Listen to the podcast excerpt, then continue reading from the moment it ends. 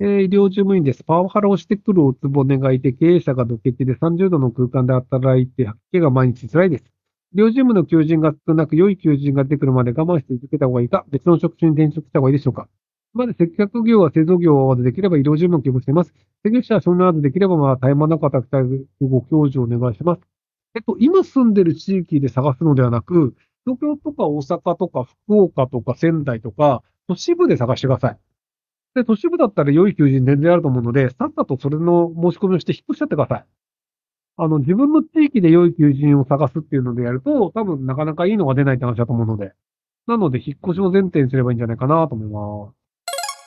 えー、25歳会社経営男性です。先月、母が投資詐欺で700万引っかかりました。詐欺師の個人名までは今のところわかりません。幸い自分がお金があるので生活は何とでもなりますが、お金を少しでも取り返す方が刑務所にぶち込みたいです。現在弁護士に来中ですが、ぶっちゃけ何ともなる気がしません。母はなぜか取り返す何万な方です。ひろゆきさんが私の立場ならどうなさいますかえっと、その、どういう詐欺なのかっていうのが、情報が一切ないので、プラスの情報を付加するのが難しいんですけど、その例えばじゃあツイッターで引っかかりましたとかであれば、あの、同じような文面でやってるアカウント別にある可能性があるんですよ。なので、例えばその作業したアカウントはもう詰めて消してると思うんですけど、文面自体は同じものを使うと思うので、その文面で検索をすると、似たようなアカウントが引っかかる可能性があって、で、そしたらそれに開示請求をかけて、で、IP アドレス引っ張って警察に持ち込むみたいな可能性もあったりするので、なので、その、もうちょっとお母さんからどういう形でその詐欺師と出会ったのかとか、どういう情報を渡されたのか。で、じゃあ印刷物を渡されたのであれば、あの、その地域の印刷工場に行くと、これ、ここの会社で作ってるよとかっていうので、クライアントがわかる可能性があったりするんですよね。その、印刷物って割とその工場によって、これうちだよとか、これうちじゃないよとかって分かったりするんですよ。まあ、東京だとわかんないですけど、なんでその地域によってもそういうそのあの、辿り方もあったりするので、ちゃんと情報量を多くした上で何が辿れるのかっていうのを調べるっていうのは、弁護士はやってくれないので、なので警察とか、あの、そういう、こう、あの、まあ、探偵さんとかっていうのを頼るっていうのも可能性としてありなんじゃないかなと思います。B2B 向けのアプリケーションを販売するんですが、広告宣伝費がビータルものしかくれません。この課題をクリアするためにはどんな切り口でものを考えると良いのか、ぜひご教示いただきたいです。えっと、足を使ってください。あの、普通に自分のアプリケーションが役に立ちそうな会社にメールを送るなり、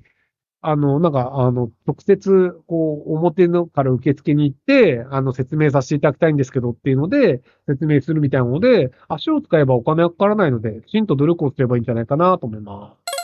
えー、某広告代理店に転職して数ヶ月ですが、残業時間が60時間を超え、辞め始めています。先輩みんな同じくらい残業してるんで当たり前みたいになってます。前職へのデモリでも検討し出してますが、見気をつける基準はどこに置いておくと良いでしょうか？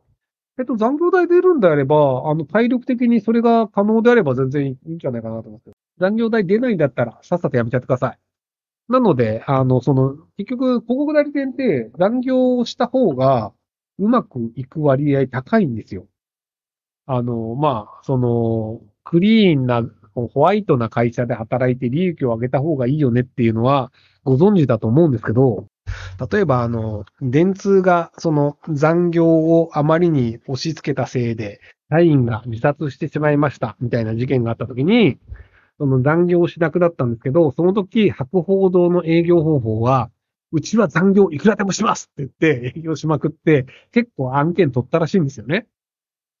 なので、その、あの、残業を割とバリバリやるというのは、広告代理店としてプラスになったりするんですよ。要は、クライアントさんが気になることがあれば、24時間いつでも対応しますよ。うちは9時から17時間対応しませんってなったら、やっぱり24時間対応してるところの方が便利じゃないですか。なので、残業してる広告代理店に仕事を発注するっていうのは、普通にあり得る話なんですよ。なので、その残業が嫌っていうのであれば、広告代理店という業者が向いてないっていうのも考えた方がいいんじゃないかなと思います。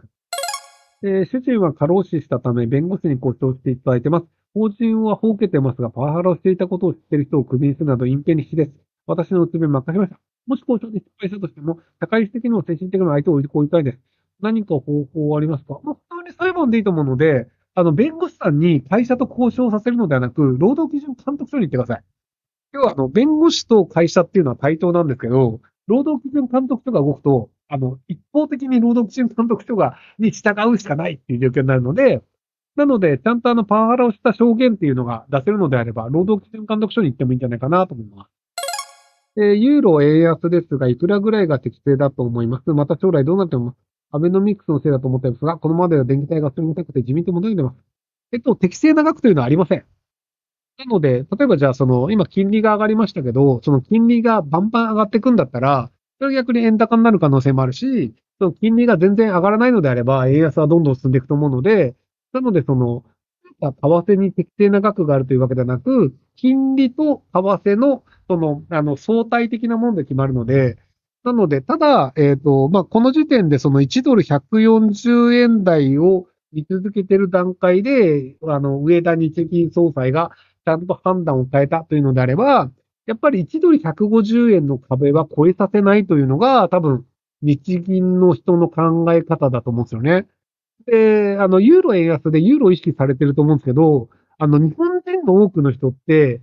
あの、円ユーロあんまり見てないんですよ。要はその、円安円高って何で判断するかっていうと、やっぱドルで判断する人多いと思うんですよね。で、日本の場合、やっぱ政治家っていうのは、その日本の多くの人の、あの、その考え方っていうのを反映して、その物事の政策とか決めたりするので、なので、あの、割とそのユーロがどうこうというよりは、ドル円で結構その日銀の動きとか、日本政府の動きっていうのは決まるんじゃないかなと思うので。なので、今のところはまあ、長期金利を上げることで、